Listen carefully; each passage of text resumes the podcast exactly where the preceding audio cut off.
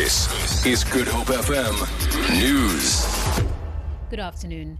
SABC COO Hlaudi Motsoeneng says last week's C oh, SCA rather judgment that he be suspended pending disciplinary proceedings creates a dangerous precedent for courts to interfere in the functioning of state organs. In his 42-page application to the Constitutional Court asking for permission to appeal, Motsoeneng says the SCA judgment has ramifications for all government departments, public institutions and organs of states. He also tells the Constitutional Court that the SABC has set his disciplinary hearing for the end of this month.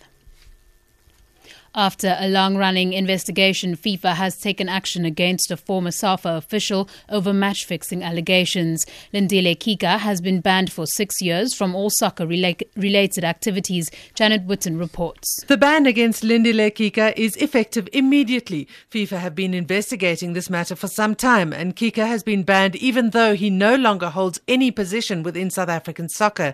The allegations centre around four matches the national team played in the lead up to hosting the FIFA World Cup in 2010.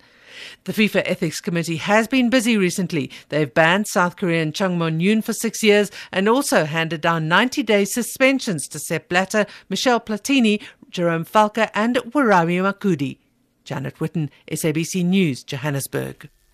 Members affiliated to trade union NACFAWU are picketing outside the offices of fishing company I&J in Cape Town over a wage dispute.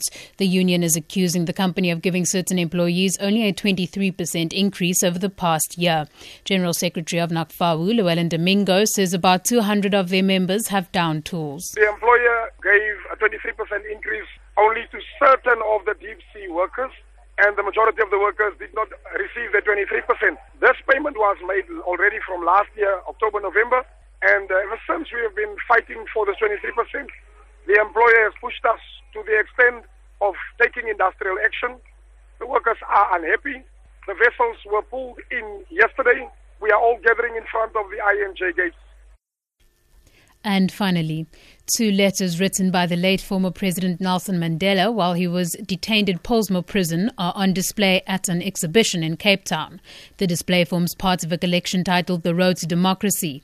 Some rare stamps worth millions of rand are also on display at the Cape Town City Hall. Cindy Achilles reports. Found in a box at a post office in the Eastern Cape, the letters are written in Madiba's handwriting, rejecting a proposal that he be released into the then homeland of Transkei in the 1980s.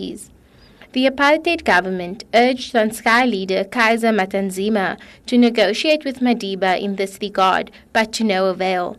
Madiba strongly expressed himself, asking not to be approached with the idea again.